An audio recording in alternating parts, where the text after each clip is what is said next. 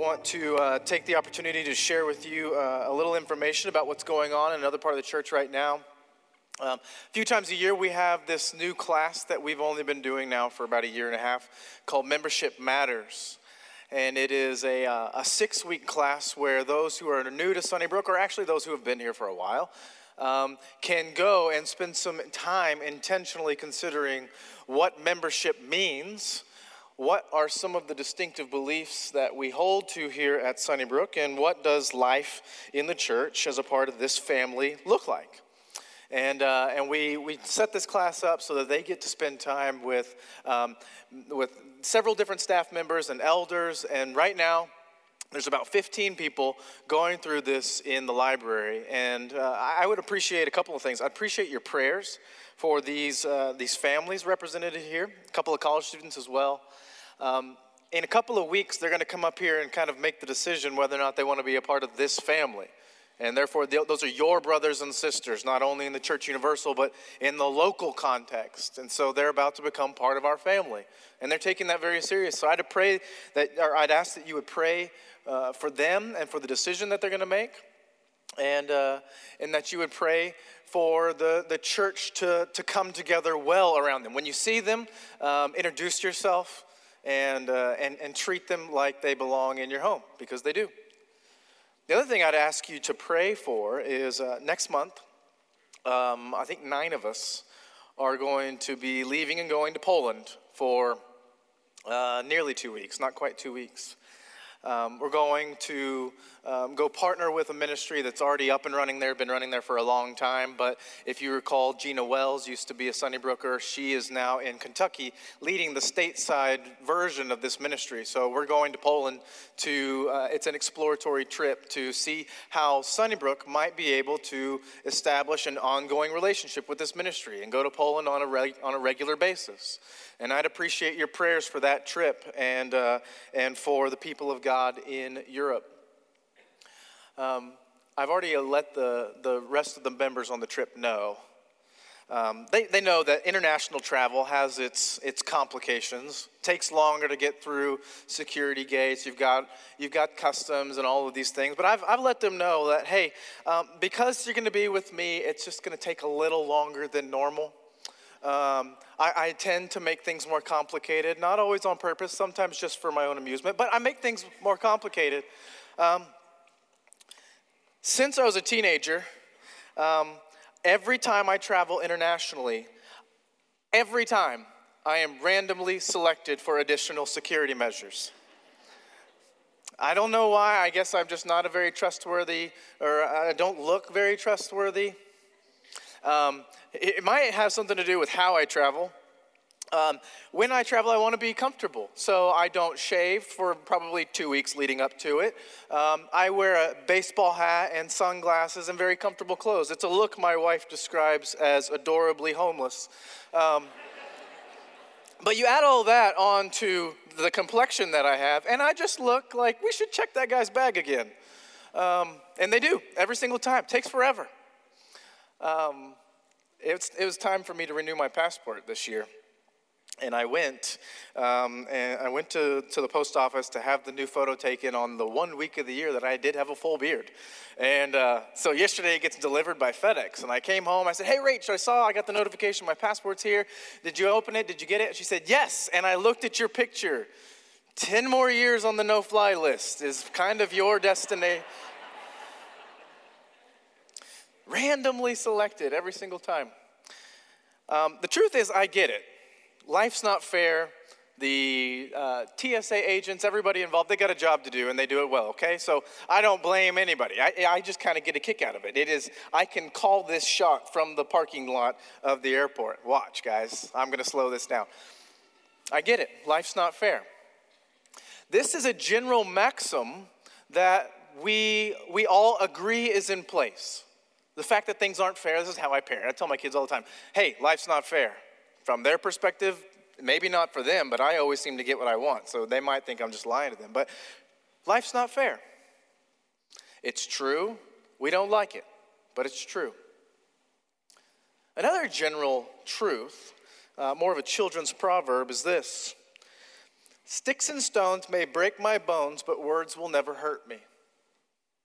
We say this all the time to tell kids that, hey, so and so is being mean to you. Just write it off. It's just words. It's not like they're physically assaulting you. At least you have your health, right? We say this all the time because we want to believe that what others say about us doesn't have any power. What we mistakenly say about others can be written off as an accident. The truth is, words do matter. And words can hurt. And I'm not talking about feelings, but they can lead to disaster. You would never explain something like this to a guy like William Tyndale, who in the early 1530s decided, on the heels of the Protestant Reformation, that the, the Christians in England need a Bible in their own language. No one reads Latin anymore except at the highest academy. We have Greek translations of the New Testament. We're working on Hebrew um, translations. So why don't we take all of that? And William Tyndale says, Hey, I'll do the hard work for everybody. I'll take those texts, translate them to English, because I think every man, woman, and child ought to be able to read the words of Christ in their own language. I think it sounds brilliant. I think it sounds noble. Great idea. The church in Rome thought otherwise. That sounds terrible. You're going to leave interpretation up to just anyone. Did everything they could to stop him. Um, he had things in his favor because his king, Henry VIII, was not getting along too well with Rome. Well, what if we just set up our own church here on this island and have a little bit of a break? For William Tyndale, that might be helpful when it comes to writing this English translation if we break from Rome. But the circumstances that, that surrounded such of a break from Rome were Henry VIII's inappropriate treatment of his wife and subsequent wives. And William Tyndale said, No, you can't do this. You cannot divorce her for the reasons you want to divorce her. You cannot do this. So, for a, a host of enemies that he had made, the allegations started to pop up. Heretic. A heretic today is a relatively benign word. You, you get labeled a heretic, see you, you can just go to another church. It's really that easy. For Tyndale, to be called a heretic meant death, capital crime. And they did it in kind of a brutal way. I tell you what, let's strangle him first. Then, when he's good and dead, let's go ahead and burn him just to be sure. That was William Tyndale. Words do hurt, apparently. I don't think you could explain this phrase away to Jesus. If you have your Bibles, turn to Matthew 26. We're at the end of it. We've come from the Passover, where Jesus has explained the new lamb's blood that is going to cover over those who follow Yahweh. We've come from Jesus praying in the Garden of Gethsemane, and we've come from his arrest at night. And at the end of chapter 26, we, we see this, you could call it a bit of a pre-trial hearing. The Jews have decided long ago that they will kill Jesus. They just, because of the way that things are set up in Palestine at this time, don't have the ability to do it themselves. They need Rome to sign off on this, and it'd be really sweet if Rome could go ahead and take care of it, especially when it's centered around a festival such as Passover. It says in verse 57 of Matthew 26 Then those who had seized Jesus led him to Caiaphas the high priest, where the scribes and the elders were gathered. You have the elite leadership in Jerusalem here to, to decide whether or not Jesus is worthy of death. There are a number of things wrong in this passage. One, it appears this hearing is going on at night. Now, you could say they're trying to get it in and rush it before the Passover takes place, but that would, that would need them to behave in a virtuous manner. But it looks from the way that they treat Jesus throughout this that they are willing to break their own rule. It says, No capital crimes will be discussed at night. They're going to break it. We've got to rush this now. And Peter was following him at a distance, and as far as, he, uh, as far as the courtyard of the high priest. And going inside, he sat with the guards to see the end. Such a pregnant phrase there, to see the end. We'll talk about that more next week. But now the chief priests and the whole council were seeking false testimony against Jesus that they might put him to death. But they found none, though many false witnesses came forward. They knew what they wanted to do to him, they just needed a way to do it. And so they were seeking false testimony. Now, in the Jewish system, you have to have two, um, two witnesses that can corroborate one another's story. They have to tell the same story in order for it to be admissible in court. Now, they have lots of people willing to lie, but many false witnesses came forward and they couldn't, they couldn't seal the deal. Maybe because they were all asked to just lie. It's hard to keep up with lies. It's hard to keep them straight. False witnesses, after all, care very little about the facts, just their own agenda. They do not care about the facts. Continues, at last, two came forward and said, This man said, I am able to destroy the temple of God and to rebuild it in three days. Jesus did say that. He actually didn't say it in Matthew, Mark, or Luke, which is just fascinating to me. A little aside about how I, I trust the Gospels as much as I do. This story, when Jesus said, Tear this temple down, I'll rebuild it in three days, only found in John 2, not in any of the synoptics. Matthew gives us a detail here that he never backs up earlier up in the story. It's only affirmed in John's gospel, which was written at least 30 years later. It, uh, to me, it just it makes my, my spine tingle to think about the unity of the Gospels. I love little details like that. Where do you find that story? John 2. Jesus says it the first time he clears out the temple. Now, that is something that could get a man in trouble to say about the Lord's house. As beautiful as it is, as special as it is, as central to the life of Judaism as it was, to say that I'm going to tear that down, that's, those are dangerous words. Of course, that's not what Jesus meant. He spoke at other times about this thing being torn down, but in John 2, he was talking about himself because he had actually already replaced all of the functions of the temple. This man said, I'm able to destroy the temple of God and to rebuild it in three days. Two people verify the same story. Okay, now we've got a crime, we've got witnesses. The high priest stood up and said, Have you no answer to make? What is it that these men testify against you? But Jesus remained silent. Jesus didn't, didn't try to argue with them. He didn't try to correct them. How they were skewing that thing he said about the temple. He didn't say, wait, wait, wait, you don't understand. I'm not talking about the building, I'm talking about my body. He didn't correct them, just stands silent. He doesn't need to justify himself. False witnesses do not care about the facts. Faithful witnesses, however, don't care about the consequences of the truth.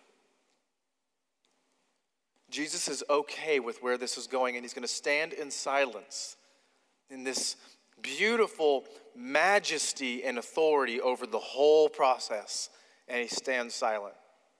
Now, I love to think about in that moment, you know, if we were just, you know, human beings sitting there watching this thing play out, I could only imagine the, the silence being a few seconds long.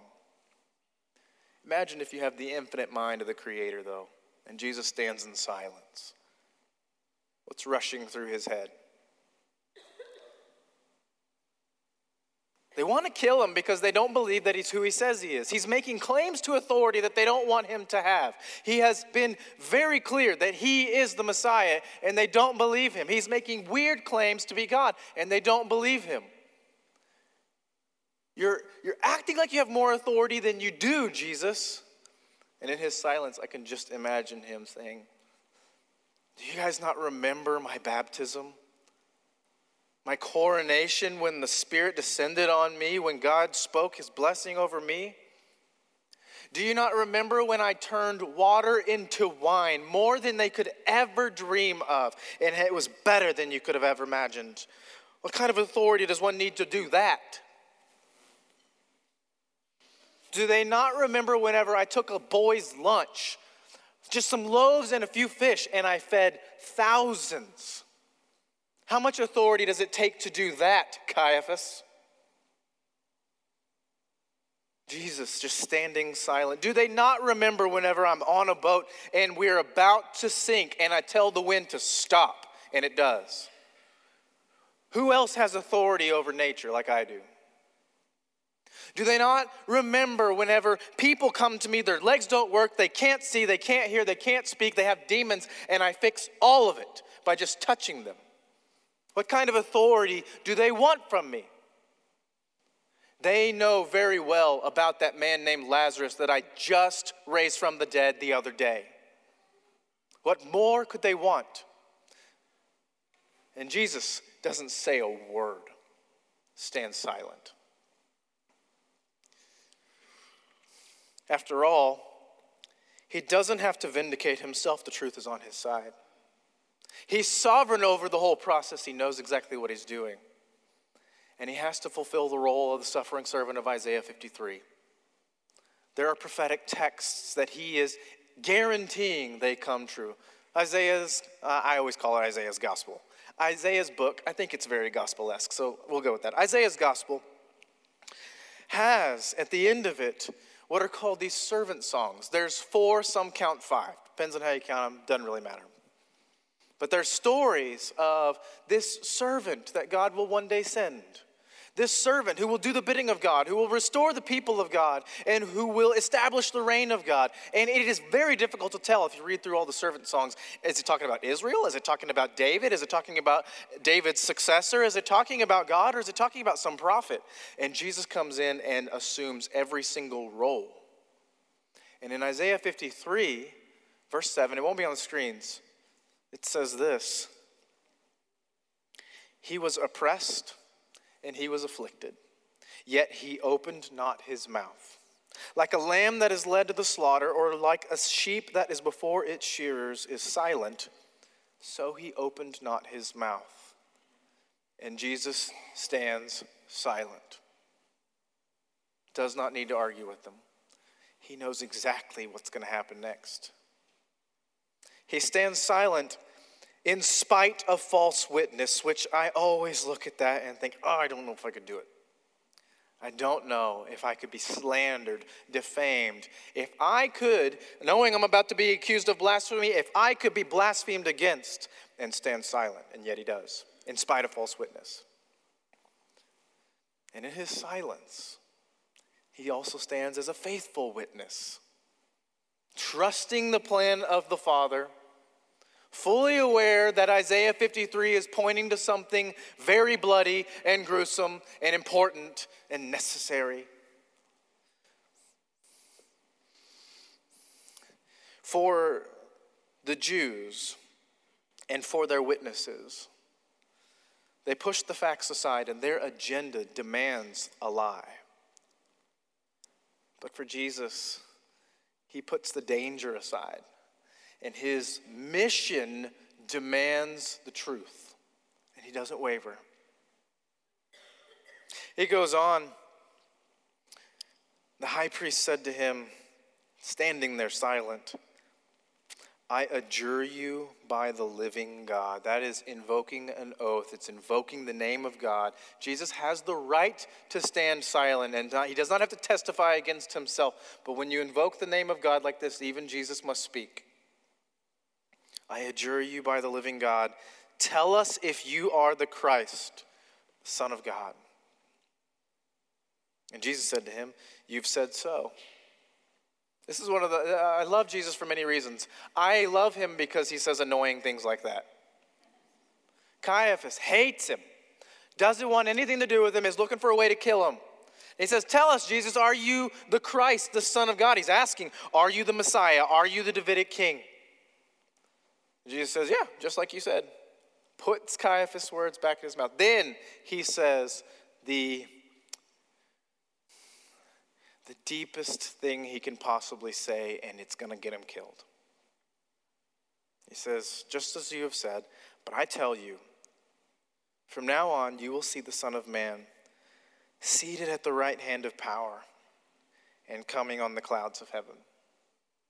Now, to those of us that have grown up around Scripture, that just might seem like flowery language. However, we've got to look and see what is it that Jesus just said there? Because the charges are about to come rapid fire. And the end is near for him because they hate him and because of what he just said. You have said so, but I tell you from now on you will see the Son of Man seated at the right hand of power. Won't be on the screen, but the beginning of Psalm 10, written by King David, says this The Lord, God, says to my Lord, Sit at my right hand until I make your enemies your footstool. It's talking about Yahweh's favor on David, on his throne, and on his heirs that would one day come. On the Davidic king, on that, on that line of kings that would never end. It says, like, God has spoken favor over this. Sit at my right hand until I make your enemies your footstool. And Jesus says, But I tell you, from now on, you will see the Son of Man seated at the right hand of power. That moment, Jesus just claimed to be the Davidic king. Caiaphas didn't miss it. But there have been many messiahs that have come and gone, and their claims were soon found out to be false. This isn't necessarily a capital crime, it's going to get him in a lot of trouble. But a claim to, to the Davidic throne isn't, by definition, blasphemy. It's the next line that is. Coming on the clouds of heaven. This, this won't be on the screen either, but Daniel 7 is a passage where Daniel, the prophet, is just scrambling for the right words to describe what he's seeing. You have two primary sections in Daniel 7 one where the vision of the Ancient of Days, and the second one where you have the vision of the Son of Man. And the Ancient of Days is obviously God, He's supreme over all. He's majestic, He's wonderful, the prophet is running out of good words to describe him. The human language is insufficient to describe what he's seeing. He's scrambling to tell this, this story of the Ancient of Days. It reminds me a lot of many of the songs we sang this morning. It seems like we're brushing up against something holy and perfect, and our words just don't quite cut it, but they're beautiful all the same. That's Daniel 7. He describes the Ancient of Days and how perfect and brilliant he is. And then in verse 13, the next vision I saw in the night visions, and behold, with the clouds of heaven there came one like a son of man. Okay? Um, innocent enough, but we know immediately that Jesus is identifying as this Son of Man. Okay? If we're only halfway through verse 13, that doesn't seem so harmless. Continues though. And this Son of Man, he came to the Ancient of Days, that is God, and was presented before him. And to him, to the Son of Man, was given dominion and glory and a kingdom that all peoples, nations, and languages should serve him. His dominion is an everlasting dominion which shall not pass away, and his kingdom one that shall not be destroyed. Tell me the difference between the Son of Man and the Ancient of Days in terms of their prerogative, in terms of their sovereignty, in terms of their control and power and majesty, what's the difference? And Jesus just said, The Son of Man, you'll see me coming on the clouds of heaven. He just claimed to be divine right in Caiaphas's face. The Gospels are one big story of Jesus walking around with a death wish. You do not talk like he talks if you're unwilling to die for it. He's trying to get himself killed. Verse 65, back in Matthew 26.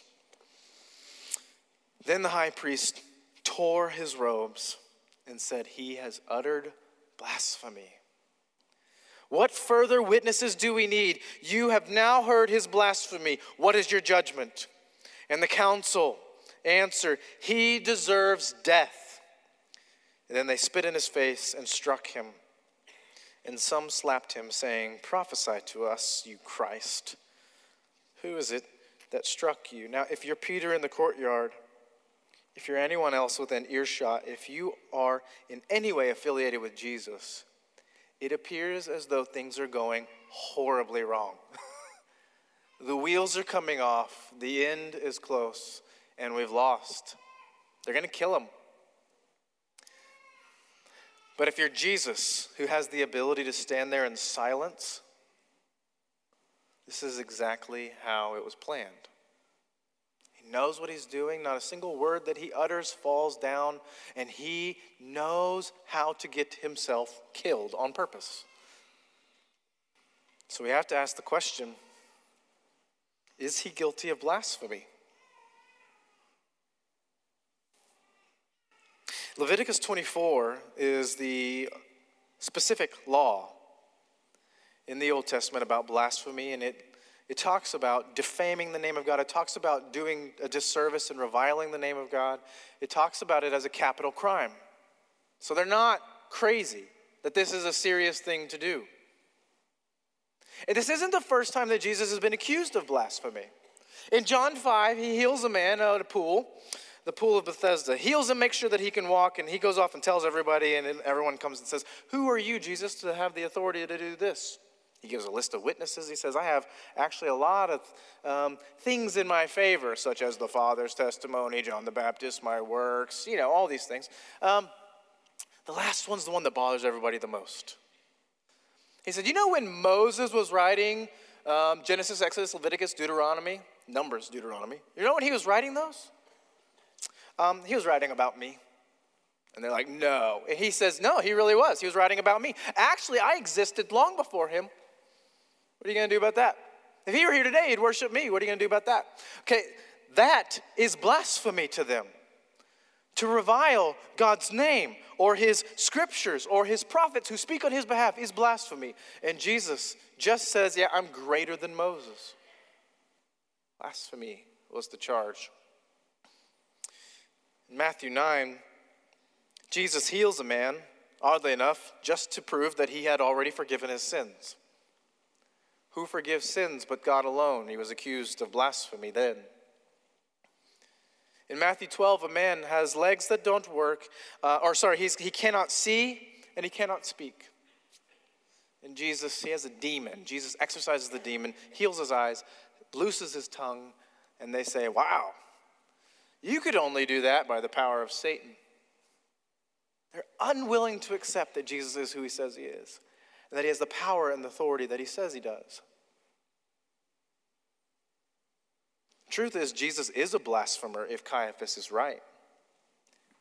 If Jesus is not the Messiah, if he is not God himself, he is a blasphemer for claiming that he has the power to forgive sins. He is a blasphemer for aligning himself with the Son of Man, who gets all this rule and power from the Ancient of Days. He is a blasphemer. But if Caiaphas is wrong, Caiaphas is the blasphemer. Now, what do we do with a text like this? What's at stake here? Um, we could just relegate a passage like this to the category of um, historical trivia, random details about how Jesus got himself killed, important information that tells us the story of salvation and how it came about. And all that is true. But I think that there's other things for us to see. I, I think in the whole story, I love Jesus. For me, Caiaphas is the most interesting person. Accuses others of blasphemy, in so doing, commits it himself. And you and I have to, at some point, answer the same question he's trying to answer for many of you, you've already answered the question Is Jesus who he says he is? And many of you have answered that in the affirmative. Some of you still need to answer that question. But blasphemy comes in a number of forms. The first and most obvious is defaming the name of God. I don't know how many of us in here run the risk of slandering God's name, overtly so. But if you do, one small piece of advice stop it. It is not okay. We're not going to stone you or have Rome crucify you, but I would not want to find myself against the one whose name is Yahweh. I don't think that is one that we all struggle with too much. The second one, though, many of us struggle with manipulating the Word of God, also considered blasphemy in the Old Testament. To revile God's words. Um, sometimes we want to twist this and bend it because it's just easier to do that than to actually change our lives. It's easier to do that than to repent of sin and commit to a lifestyle of holiness and righteousness. You know, that is a slippery slope, however, because uh, when you do this, because it's convenient, you're eventually just soft on sin. And then you've lost the ability to speak about words like holiness. And it is the long process of doing this over and over that leads us to the point where many in the church can no longer answer the question is it really just um, one man and one woman? Can we expand the sexual ethic of the church a little bit? That comes after years of bending this to say what you want. When you do this, you'll look at the promises of Scripture. We talked about this a few weeks ago when Drew referenced Philippians 4. You'll look at them as if they are all guaranteed to you and that God owes you peace, happiness, and prosperity. That mindset comes when you just keep twisting it as much as you want. I think we're all susceptible to that. Though I trust that in this community, like to do this very long, you'll be found out and you'll be asked to, lovingly asked to stop, to treat the Word of God with respect and care, and to submit yourself beneath it, not the other way around. I'm comfortable with addressing that one in this congregation. The third one, though, is one I, I fear I don't have an answer for. It's easy to spot someone who defames the Word of God. It's difficult, but we can work with it when we manipulate the Word of God. The last one, though, when we dismiss the Son of God, I think all of us have a tendency to elevate ourselves and, in the process, lower God a little bit, create some little kingdom of pseudo sovereignty. Um, you might not have the guts to twist Scripture to say whatever you want. It might just be easier to stand over here and ignore it. You might not want to argue with brothers and sisters in the community of God. And because you're hesitant to change and you really don't want to repent and live as the Bible prescribes, you just keep the rest of us at arm's length. You don't let us in. You don't let us call each other to love and holiness. In so doing, you, you dismiss the Son. I don't know where you're going to find him outside of his word and his people. I don't know, eh, do you guys ever come in on a Sunday morning and find that the like, worshiping well, singing those incredible songs that Kyle was leading us through this morning, that it's just a little difficult? It's hard for me to muster the desire to do this. I, just can't sing those words well. I can't do so with any integrity. You go around people who do love Jesus in such a way that they're willing to sacrificially follow him in obedience, and they're just like, ah, I can't do what you do. Obedience is hard. I just have all of this sin I'm still working through. Yeah, we do. But is the difficulty of worshiping well and is the difficulty of following God and obeying Him well, is that on God or on us? Is that his fault? Has he been deficient in some way? Or have we failed to rightly engage with Scripture? Have we dismissed the Son by disengaging from his word and his people? You might say, Ryan, I think you're making a big deal out of too much. I think you're really blowing this out of proportion. You might say, I can, I can have a hard time with Scripture. I can even um, refuse to engage in it like I should and still love Jesus. I am sorry, but I believe that you have fabricated a third option in your head. And I'm calling it the myth of neutrality. I don't think such a thing exists. The New Testament just talks about Jesus as if you're completely with him or completely against him, and there is no gray area. You cannot dismiss Jesus or manipulate his scriptures or defame the name of his Father and still think well of him. I'm going to hopefully illustrate this that you are either, like Peter, a follower, or like Caiaphas, a blasphemer. I'm going to do so, in, I'm just going to read without commentary. Well, without much commentary. I won't be able to help myself. But I'm going to read through some passages in Revelation. I think Revelation is one of the church's most brilliant treasures. In it, we find so many key ideas to what it looks like to follow Jesus well. Revelation 12, starting in verse 9.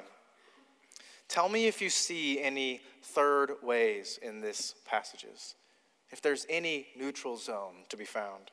And the great dragon was thrown down, that ancient serpent, who is called the devil and Satan the deceiver of the whole world. He was thrown down to the earth, and his angels were thrown down with him. This is describing actually Jesus' incarnation when Satan was cast out. This is the, this is the cool version of the Christmas story. Verse 10. And I heard a loud voice in heaven, John says, saying, Now the salvation and the power and the kingdom of our God and the authority of his Christ have come. The very authority that Caiaphas questioned. For the accuser of our brothers has been thrown down, who accuses them day and night before our God, and they have conquered him. The brothers have conquered the dragon by the blood of the Lamb, one, by Jesus' work on the cross, and by the word of their testimony. For they loved not their lives even unto death. Revelation 13, and the beast was given a mouth uttering haughty and blasphemous words and it was allowed to exercise authority for 42 months. It opened its mouth to utter blasphemies against God, blaspheming his name and his dwelling, that is, those who dwell in heaven. Also, it was allowed to make war on the saints, that's us, and to conquer them. And authority was given it over every tribe and people and language and nation. All who dwell on earth will worship it. You are either saint or a beast worshiper everyone whose name has not been written before the foundation of the world in the book of the life of the Lamb who was slain. Haven't found a gray area yet. If anyone has an ear, let him hear. If anyone is to be taken captive, to captivity he goes. If anyone is to be slain with the sword, with the sword must he be slain. Here is a call for the endurance and faith of the saints. Revelation 14. And another angel, a third, followed them, saying with a loud voice If anyone worships the beast and its image and receives a mark on his forehead or on his hand, he also will drink the wine of God's wrath. It doesn't seem as though you can just think fondly of Jesus and escape. Poured full strength into the cup of his anger, and he will be tormented with fire and sulfur in the presence of the holy angels and in the presence of the Lamb. And the smoke of their torment goes up forever and ever, and they have no rest day or night, these worshippers of the beast and its image, and whoever receives the mark of its name. And then here's that wonderful dividing line. Here, however, is a call for the endurance of the saints, those who keep the commandments of God and their faith in Jesus. You are either a saint or a blasphemer, a follower or an enemy. Revelation 16, the fourth angel poured out his bowl on the sun, and it was allowed to scorch people with fire. They were scorched by the fierce heat, and they cursed the name of God, who had power over these plagues. they did not repent and give him glory. The fifth angel poured out his bowl on the throne of the beast, and its kingdom was plunged into darkness. People gnawed their tongues in anguish and cursed the God of heaven for their pain and swords. They did not repent of their deeds. Failure to repent and blaspheming the name of God seem to go hand in hand. Finally, Revelation 17. These blasphemers, they will make war on the Lamb, and the Lamb will conquer them. For he is Lord of lords and King of kings, and those with him, that's us, are called, chosen, called and chosen and faithful. So, our calling then is to stand like Jesus in word and in deed as faithful witnesses. That sticks and stones garbage isn't real. Words do matter. And like that A.W. Tozer quote we saw at the beginning of the service, what you think about God is the most important thing about you. And what you say and what you do in light of that truth, it matters for everything. There is no neutrality when it comes to the kingdom. So may we speak well of God's name, treat his word with respect and care, and let it sit as an authority over us. And do everything we can not to dismiss Jesus when he speaks to us in prayer by his Spirit and through the community of God. Let's pray. Father, we are grateful, as always, for your scriptures, for the life giving truth that we find in them, the life giving testimony of saints long past who you, in your Holy Spirit, saw fit to have them write. And for 2,000 years, we have benefited. I pray that we would always turn to your word and find you in greater measures, and that we would see in you the only sovereign worth submitting to. Teach us to know you better, to love you more. And it's in Jesus' name that we pray. Amen.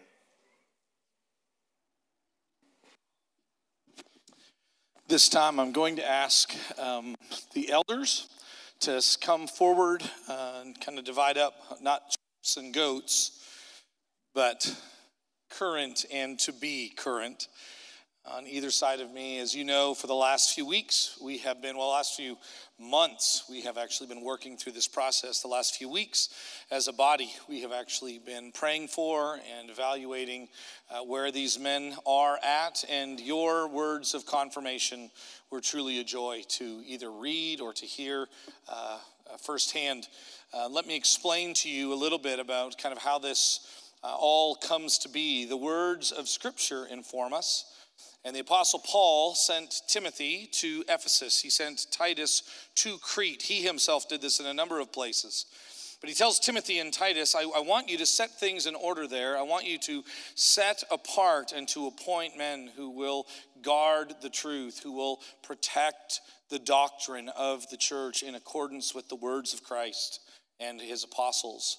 And so we do something very special here. It's not, it's not magic, but it is spiritual. And so we are here right now to, uh, to challenge these men and to commission these men into the faithful service of Jesus as they serve us as the body of Christ. I'd like to take just a minute. I'm going to read a charge to the men here in just a little bit, which is a, simply a series of questions and statements. And if you um, agree and concur to those, if you'll uh, repeat the, the phrase that, that I give you to say. But it occurred to me, and I didn't do this this first hour, that with all the people that we have in here today and the number of men that we have here, I'd like to just take a real quick second to just put a name with a face for everybody that's on the stage right now. And so, uh, to my right, your left, uh, Blaine Mayfield, Chip Parks, Jeff White, Jeff Butler, Ken Roberts, Jim Johnson, Terry Carpenter, Mark Thomas, Jeremy Redman, Mark Prather, Craig Armstrong, and my name is Joe Ogle. And then also Alan Higgins, uh, who is not here. And if you don't know Alan, he looks almost exactly like Jeff Butler. So, uh, and it's okay. I think they're both okay if you get those names back and forth. So, all right. I'm going to read uh, a series of questions, and uh, uh, and I'll give you a response. And if you concur with that statement, if you'll repeat that response for me. Do you believe that God has called you to the life and work of an elder of the people at Sunnybrook? If so, say, I do believe. Do you believe in the triune God, Father, Son, and Holy Spirit, and confess Jesus as your Lord and Savior? If so, say, I do believe and confess.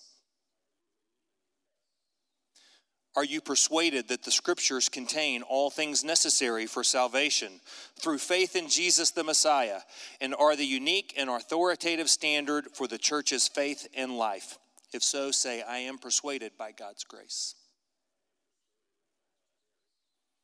Will you do your best to pattern your life in accordance with the teachings of Jesus?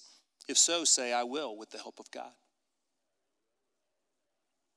Will you, in the exercise of your leadership calling, equip the people of God to faithfully serve Him and His mission?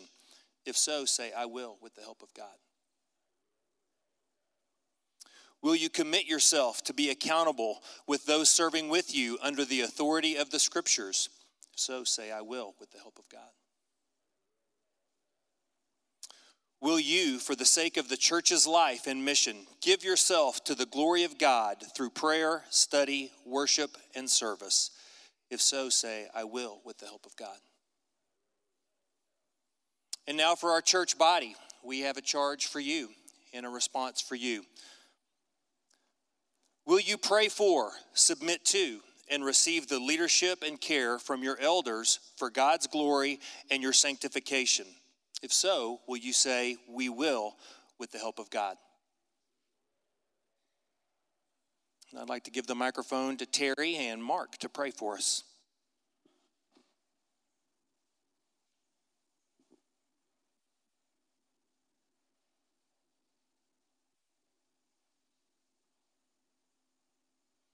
Bow with me in prayer. Father, what a joyous day this is uh, in the life of the church at Sunnybrook as we uh, as we stop and acknowledge first that you as our Lord, uh, Father, that uh, we will follow Christ at, uh, above all other things, and for these gentlemen and their families that have put those other things uh, aside to put this priority in what they feel like is a calling. God, it is a privilege for each of us and for them to get to serve you in this way and a privilege for everyone in the congregation to get to serve you in the way that they are called. But God, for these uh, gentlemen, I pray for unity as they um, as they grow to love uh, one another. God, I pray for wisdom that as they serve you, that they will, uh, from Scripture and from your word, that they will draw close to you and hear you as they make decisions and God also for just a love for each other as they uh, spend many days, many evenings uh, being about your business here at Sunnybrook. And we ask all this in Jesus' name. Heavenly Father, we come to you just recognizing both your goodness and your greatness. And we're just so grateful for um, not just these men, but also the men of the past who have served as elders here just the um, direction that they provided, the guidance and the care that they've provided for this church body. And God, we, we know that, um, that you had your hand in all of that. And so we thank you for them. God, for these men and also for ourselves, uh, we just pray for insight, that they would be insightful of the things around them, that they would see things uh, truthfully and accurately. God, just for um, their time as they serve, that you would just help them to be able to build relationships and continue to build relationships, that they may be connected uh, just with the community of believers. And Father, for um, all of us, we pray, Lord, that as we lead our families and that we lead our wives, that we would do so with integrity and that we would lead well. For it's in Jesus' name. Amen. Before these men leave and you run out, um, let me just say this, just for a purpose, uh, kind of a point of clarity. Uh, we are not saying these are even the best men in our congregation. I think they're pretty great men.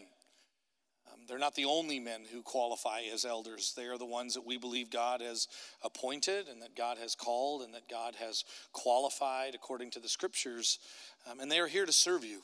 They are really here to love you. They're here to come alongside you, to speak truth to you, and for the glory of God to hear truth. Uh, we really do love Jesus the most, but we really do love you as well. And so I pray that. Uh, uh, that you will rely on the teaching and the care and the prayers of these men. Uh, so that Stillwater, but ultimately the world, but that Stillwater might know that there's something different about us because we're followers of Jesus. Amen? Let's be that kind of church. God bless. Go in his peace and strength, and we will see you next Sunday.